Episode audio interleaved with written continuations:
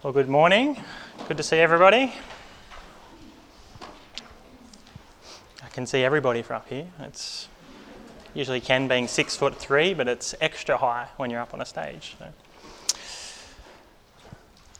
Okay, so we're continuing our studies in First Thessalonians. I know I preach just occasionally, so um, I forgive you if you don't remember the last message. I'll give you a, a quick recap. But uh, the reading for today is in 1 Thessalonians chapter 5, verse 12 and verse 13.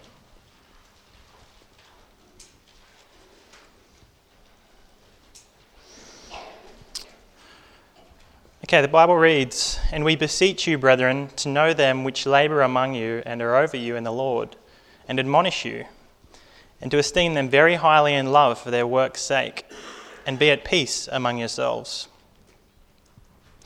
I'll just pray again for the Lord's help. Heavenly Father, I love you and I do need your help now. I do pray that you'd help me to communicate the message that you've given me. I do pray that you'd just help me to share it clearly. I pray for your Holy Spirit's power uh, on me, but also on the listeners. Father, I do pray that the word of God would be heard and applied. In Jesus' name, amen. So, last time we were in Thessalonians, we learnt that the Christians are called to comfort, to encourage, and edify one another. said in the previous verse, verse 11, Wherefore comfort yourselves together and edify one another, even as also ye do. Now, Paul showed that there should continue to be close and supportive relationships between the saints. In today's verses, we see that there should be an equally close relationship between the saints, saints and their shepherd. And for this to occur, Paul says Christians should properly know the leaders in their local church. So, for a bit of fun, I'm going to ask you a couple of questions. Don't take it too seriously, but it's just to get your attention. I want you to consider how well you know your pastors and also other spiritual leaders in your life. I know you have, if you're a Christian children, you have Christian parents. Your parents are your spiritual leaders. If you attend kids club, your one-way leaders, your TOFs leaders are spiritual leaders as well. But for the sake of this activity, I want you to think about how well you know your pastors. Pastor, you're excluded from this, and pastor's family has an unfair advantage. So it's, it's for the rest of us some questions personally to consider in your own mind is you can think of Pastor Crockett as well, who's not here, is what's their middle name? What's their favourite football team? I know these are very spiritual questions. How do they have their coffee? Now, some more spiritual ones. What's their favourite Bible verse? Who's their favourite Bible figure? Now, I know that's very a superficial measure of how we might know someone, but it can be a little telling you know, of how much time we've spent around them as well. Just a little bit. But you can relax if your knowledge of them in those areas is pretty limited. Before we look at how the Bible says we should know our church leaders, I want to look at this word know.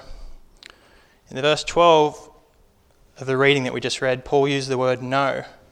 And in the New Testament, know is translated very differently, depending on what Greek word it comes from. There's different words for different concepts that are being taught. In verse 12, Paul writes know, which is the Greek word idonai. Idonai, or it comes from ido. This word means to know, to understand, or be aware of something. That seems pretty logical, right? We think that's what know means. But it also has an added emphasis. The word know means to know something which comes from seeing something. Okay? Now, the Bible does say a lot about spiritual leadership and the roles of spiritual leaders and how they are to lead. Today is not about that.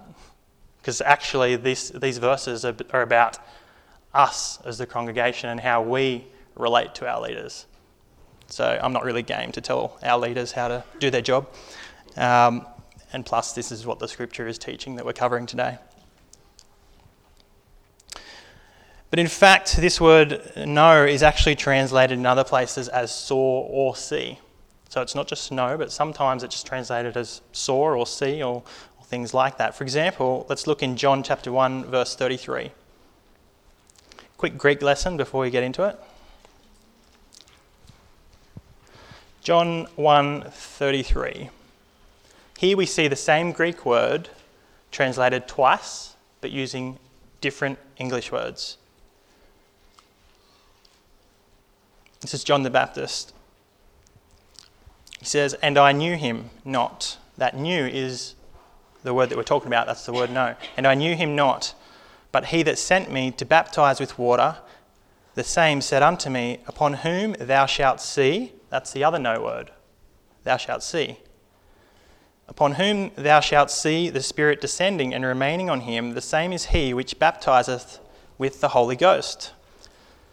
So here, John the Baptist recalls how God said that John would know who Christ was when he would see the Spirit descend upon Christ. And this actually made me think about learning styles. Learning styles, you may have, may have heard of this before, uh, depending on your professions, but it, it's basically that we learn differently. You know, some people learn by seeing things, by reading things, or by doing things.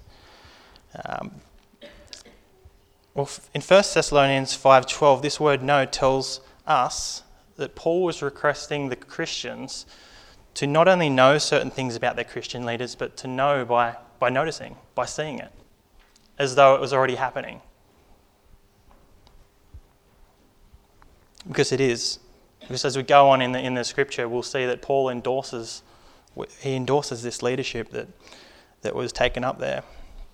So now we're going to look at three specific points that they should notice about the ministry of their church leaders. The title of my message is Knowing Our Leaders. It's broken up into three points. My outline is to know their labour, to know their leadership, and know their lessons.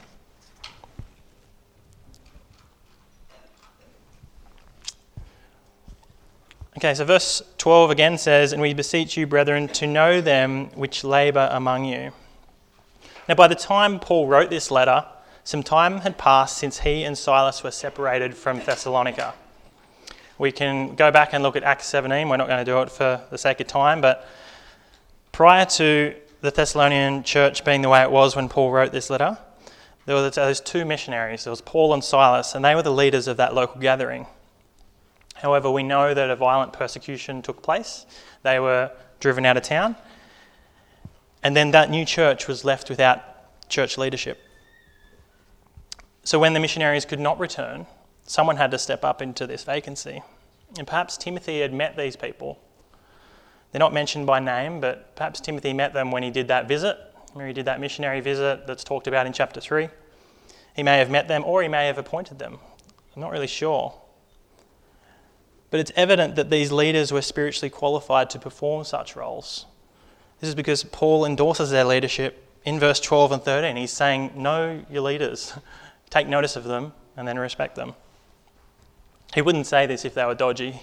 You know, Paul, Paul spoke about false teachers, false prophets, and he said, you know, those that cause divisions, and he, he, um, he pointed them out when they were there.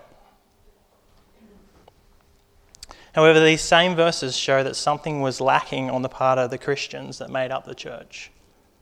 It seems these Christians didn't properly recognize the labour of their church leaders, and so this was a, hun- a hindrance for the proper functioning of the church. Now we're going to look at this word labour. What does Paul mean by labour? In the Bible, also, it's translated differently. Sometimes labour just talks about a work occupation. Paul uses the word labour to describe the ministry of these church leaders. This word describes the fatigue and weariness that comes from doing hard work. For example, you can have a look in John chapter 4. John chapter 4, verse 5. This same word, labour, is translated as wearied. I think we know the story well when Christ visited the woman at Samaria John chapter 4, verse 5 Then cometh he, that is Christ, to a city of Samaria, which is called Sychar, near to the parcel of ground that Jacob gave to his son Joseph. Now Jacob's well was there. Jesus, therefore, being wearied, or laboured, with his journey, sat thus on the well, and it was about the sixth hour. Here, the word wearied describes Christ's fatigue in the ministry. It was obviously that he was physically fatigued from his journey. And it's logical that this was the case. He was fully God, but he was fully man. This is proof of it. But there are other aspects of the ministry that involve labour. In Colossians 1:29, for example, the same word labour is used. This time it describes the effort of labour required in ministering the word and teaching, teaching doctrine to others. Colossians 1:28. I'll just read these ones. Whom we preach, warning every man and teaching every man in all wisdom, that we may present every man perfect in Christ Jesus. Whereunto I also labour, striving according to his working which worketh in me mightily. The last bit is, is excellent because it, the preachers and the church leaders are empowered by Christ, or they should be. And so they labour through the strength of the Lord. But it is also a labour. That word labour is used there, and we can take it for granted. 1 Timothy 5:17 says, "Let the elders that rule well be counted worthy of double honor, especially they who labor in the word and doctrine." So just with these, these few verses, we see that this word labor conveys the idea of working hard in the preaching and teaching ministry. And sometimes we just we can just turn up for church and it can look pretty easy. Like, it can look like maybe there wasn't much effort to go in, but we don't know how many hours, we don't know what's happened during the week. Our church leaders are still human, they still have the same things that we go through, um, but they have a different labour. This was something that Paul believed the Thessalonians needed to know better. And likewise, we can undervalue the, the labour of any leadership at time. You know, we do it as kids. Sometimes we take it for granted for granted what our parents do. And then when we get older and maybe we have children ourselves, we're like, wow, how did you do it? it's, it's, it's quite um, amazing. It's very easy for us to hold assumptions about the labour required of others. How often do you, are you in a job and your job gets difficult and you think, oh, if only I had this other person's job? Or maybe you say that to them, and I've had some people say, oh, I wish I had your job. I'm like, okay, that's fine. Yeah, it's got challenges as well, don't worry. um, don't get me wrong, I love it, but each job has their challenges. But when this happens, when we make these assumptions, we can take their labour for granted. And the same thing can particularly happen with our pastors and our pastors' labour. Unless we're perhaps related to them, we may only see the end product, you know, the, the half an hour or, or whatever it is on Sunday. But the families, they probably see it. You know, they see them labouring and studying and the phone ringing and texting, and they see it all. Obviously, we can't know everything about the pastor's labour. We can't know everything about, I mean, and a lot of it's not our business. But we need to find a balance where we can appreciate their labour. That's what Paul is getting at. If we can properly appreciate their labour, it changes how we relate to them. We can appreciate some of their work challenges. We can pray for them.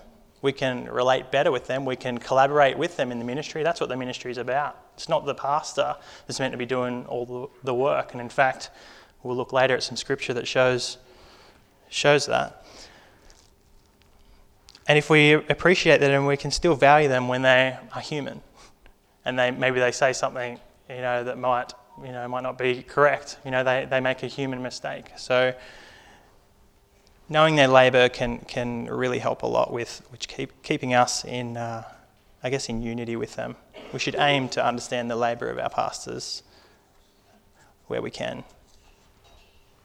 The other thing to note in this verse, verse 12 is where it says, They labour among you. This tells us that they were ministering among the flock. So they were not managers operating from a distance. You know, they weren't you know, unwilling to get their hands dirty. But they were present and working alongside the people on the front line of the Christian life. And I'm, i know many of you have had pastors come and help you move, help you with challenges, visit you at hospital. And I should just say, I'm not getting paid by any of the pastors. I haven't been queued up to do this message. You know, there's no, um, yeah, they're not even aware that I was doing this. So, anyway, um, this is just where we got to in the scripture. But they have done a lot for their flock. And this is what I've seen. It also made me think about those who are not able to regularly attend church or choose not to. Now, some people have a valid reason, I get that. you know, whether it's illness or, or, or great distance from a church. Uh, I, don't, I don't know what the reason is, but some people have valid reasons. But there are others who are satisfied with having a virtual pastor or none.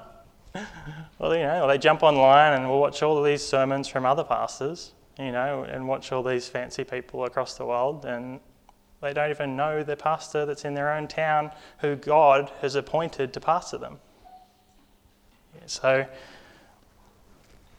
I don't get that. That's not the way a local church should function. That's not biblical. You know, there is a local church, and that's what we saw with Paul and the Thessalonians. Paul was present before the persecution, and these leaders were present. They laboured among you. Church attendance gives us many opportunities for worship, for training, for fellowship. But the other thing it does is it gives us an opportunity to know those who care for our souls, those that have been appointed for that ministry. Back in chapter 2, verse 9 of 1 Thessalonians, it mentions that the Thessalonians were eyewitnesses of the sacrifices and labours of Paul's ministry, and that he was doing this for their sake. 2 verse 9 says, For ye remember, brethren, our labour and travail, for labouring night and day, because we would not be chargeable unto any of you, we preached unto you the gospel of God. Perhaps we need to ask ourselves do we even notice or appreciate the labour of our pastors? Or do we come and just get spoon fed and then, okay, yeah, it's, it's, it's easy to shake a pastor's hand. it's easy to go, thank you, but it can become a tick box thing. And you don't really appreciate. It's easy to say, oh, thanks, mum, for dinner, but not actually appreciate how much effort's gone into it. It's about the heart.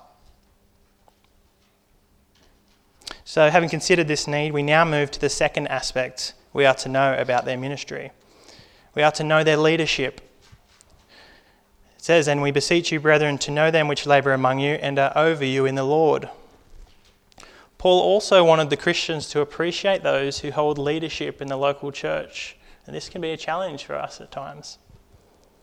Now, to better understand Paul's advice, we need to probably recall the context, the historical context of this church. Remember, by this time, the church had a new leadership, so some change had happened. Some people don't like change, even if it's good change, they just don't like it. You know, it doesn't feel right. When new leadership happens, we can stay stuck in our ways and believe this is the way things have always been, so this is the way things should always remain.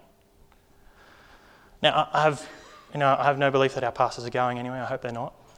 so this can also apply to, you know, other leaders that might be stepping up, stepping up in one way, stepping up in Sunday school. You know, if if we are a ministry director and there comes a time where, where, um, you know, there, there might be another leader step up something that happen is that people just don't like new leadership and they make it very hard for them. Secondly, the church actually had a less experienced leadership. It did. Paul was an apostle. Silas was a collaborator with Paul.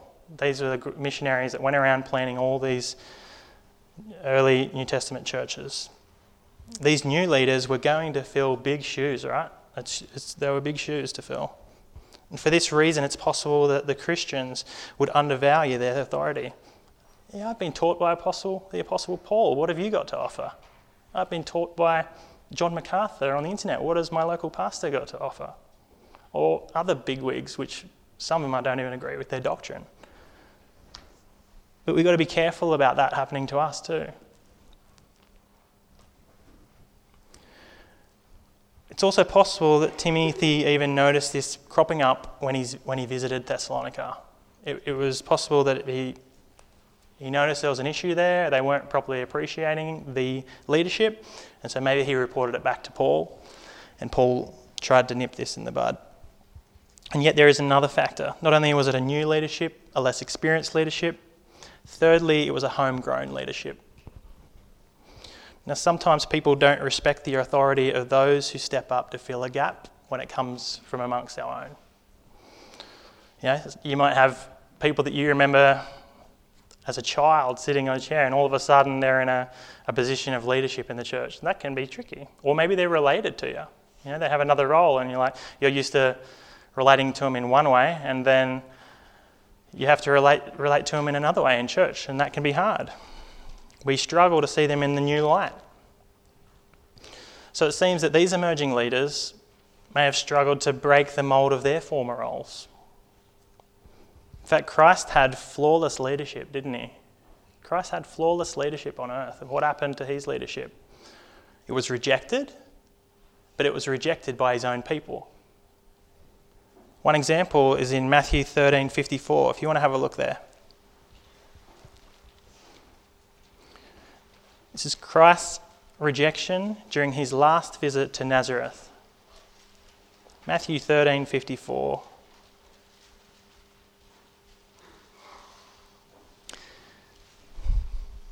And when he was come into his own country, he taught them in their synagogue, insomuch that they were astonished, and said, Whence hath this man this wisdom and these mighty works?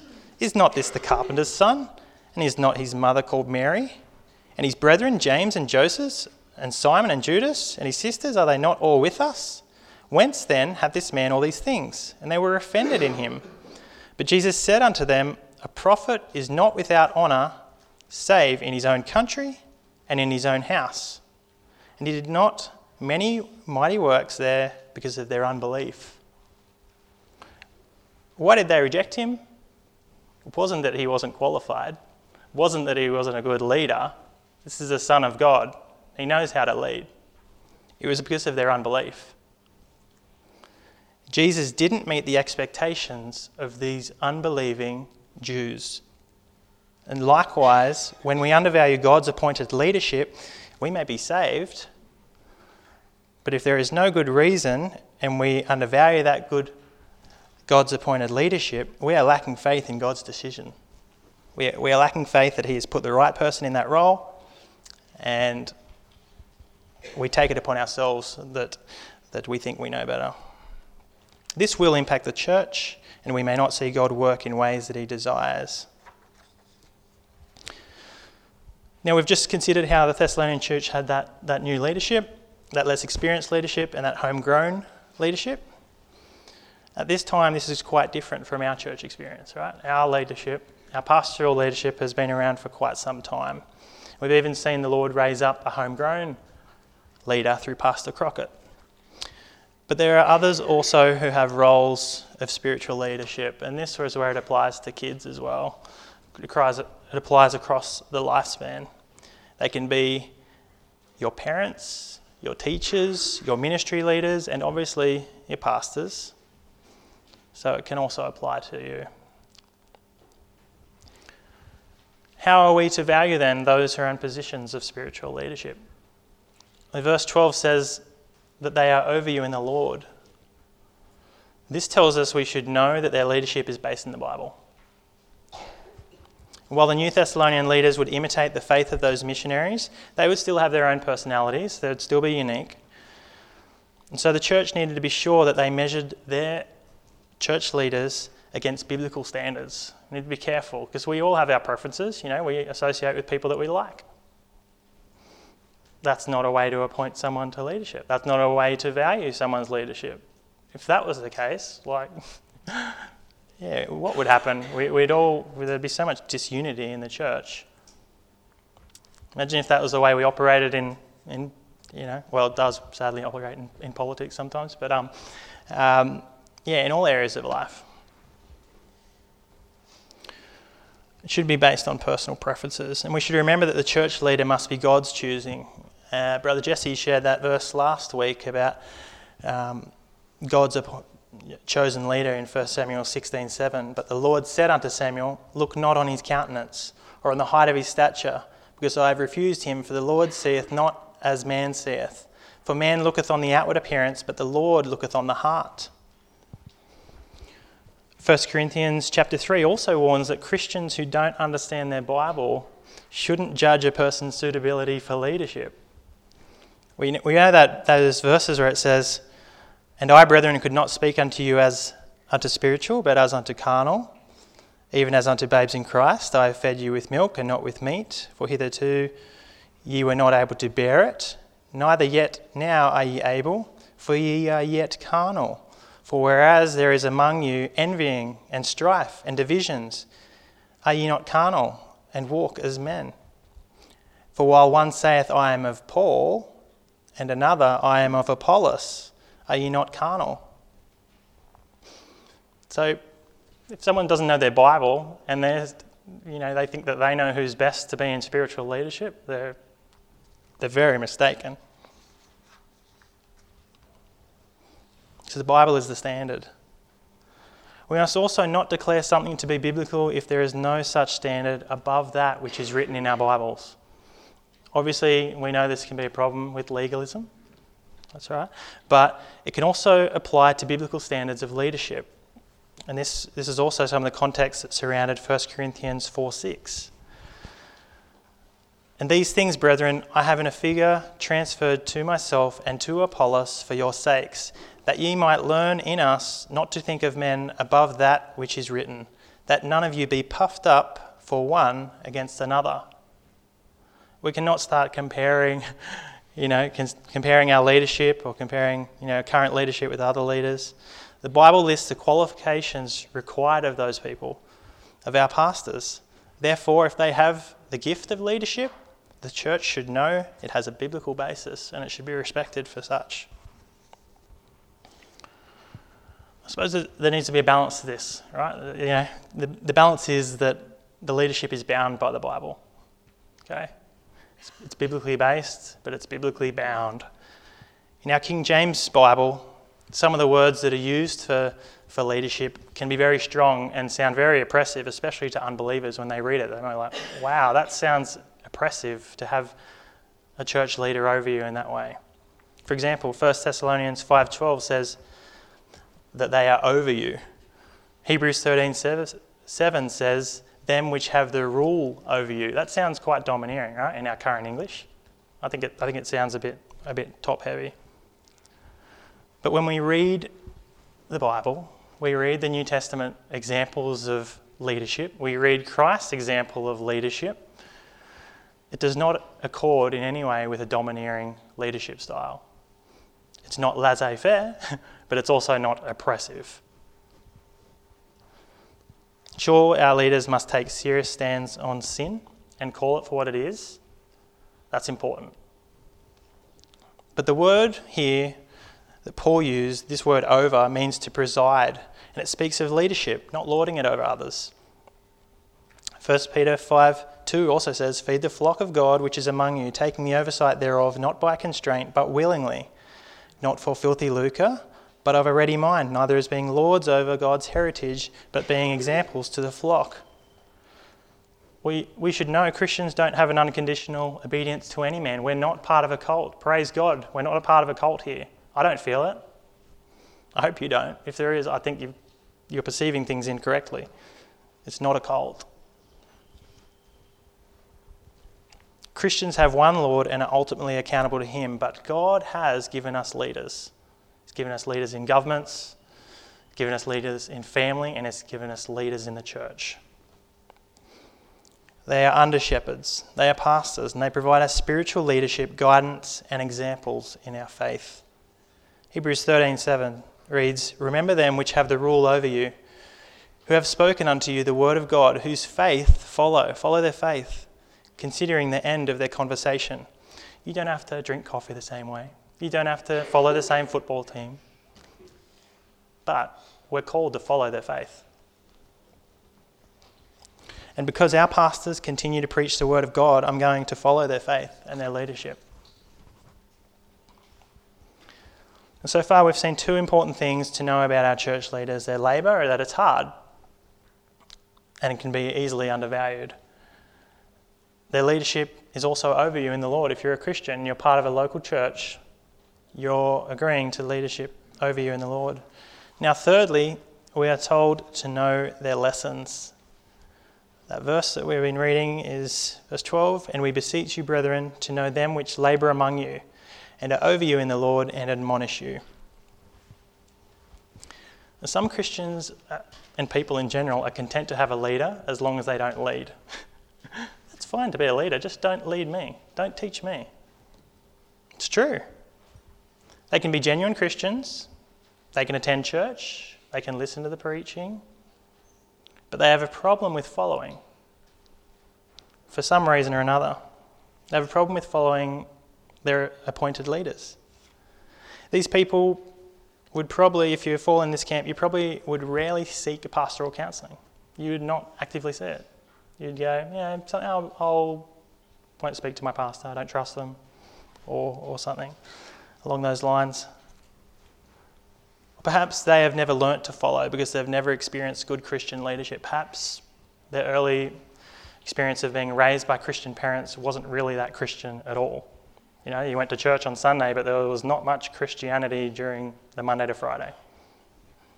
So perhaps they haven't learnt to follow Christian leadership, and anyone talking about things of the Lord to them in a one to one way is too intimidating, too close, sorry, too intimate there. Fine for you to speak to me from the pulpit, but sorry, that's too intimidating to talk one on one. Or perhaps they've been burnt by the failures of spiritual leaders, and this does happen.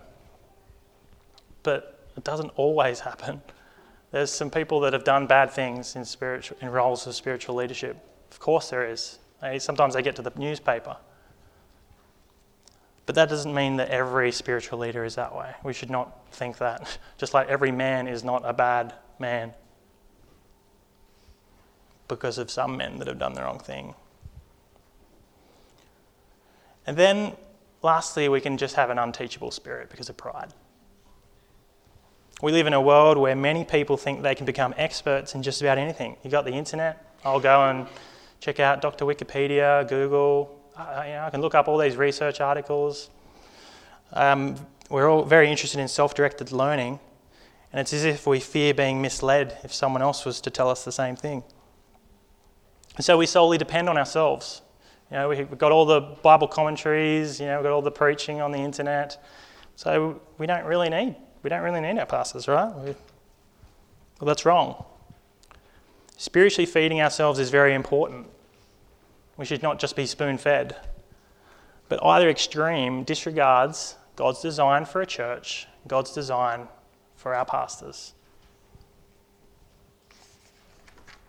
Ephesians 4 tells us that God has gifted these ones so that, they, so that we can be taught, that we can become spiritually mature, to do the ministry, and then edify one another. And I think sometimes we undervalue the knowledge of our pastors. I think we trust our mechanics to fix our cars, our doctors and our nurses with our bodies. We trust our builders to build our houses. We readily acknowledge their expertise and we seek their help sometimes not the case with those in, in church leadership.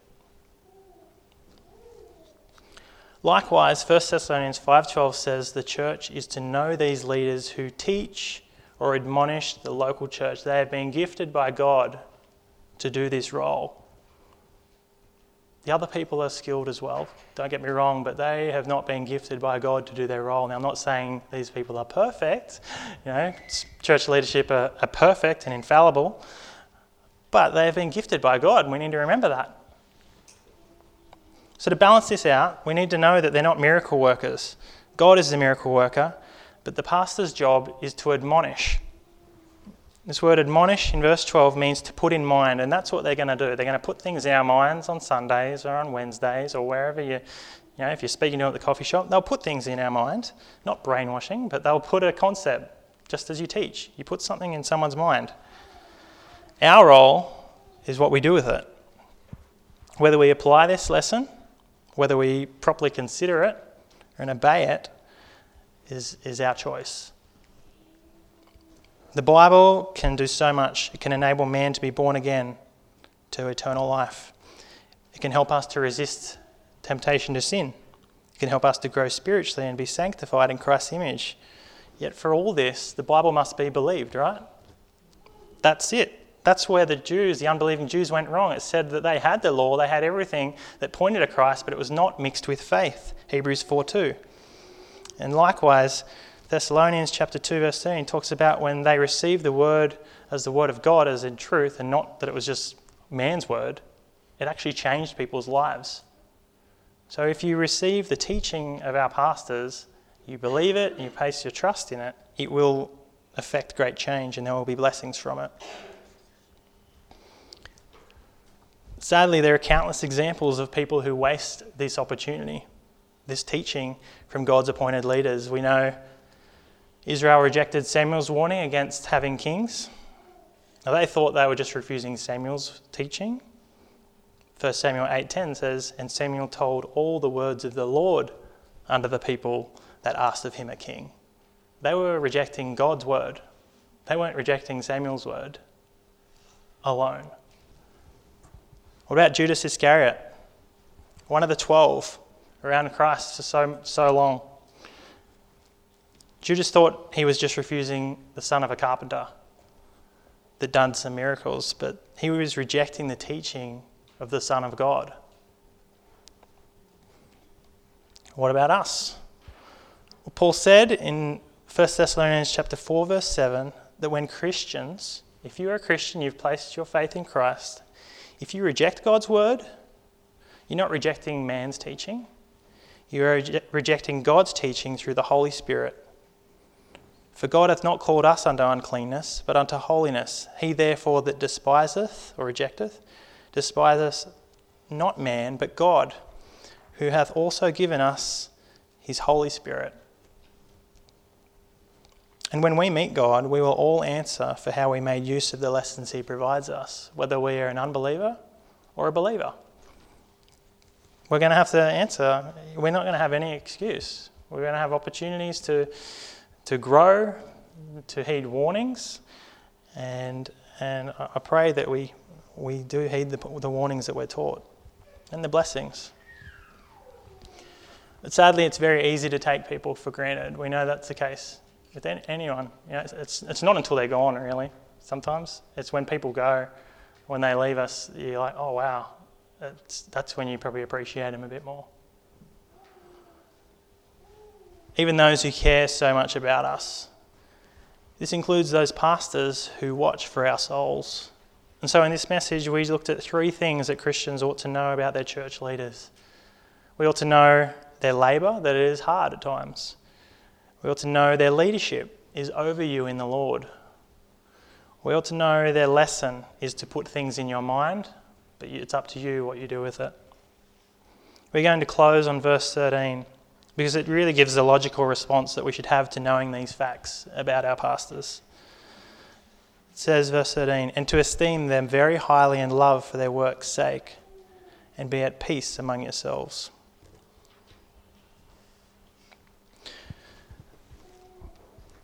We're going to close in prayer and then we'll sing a song.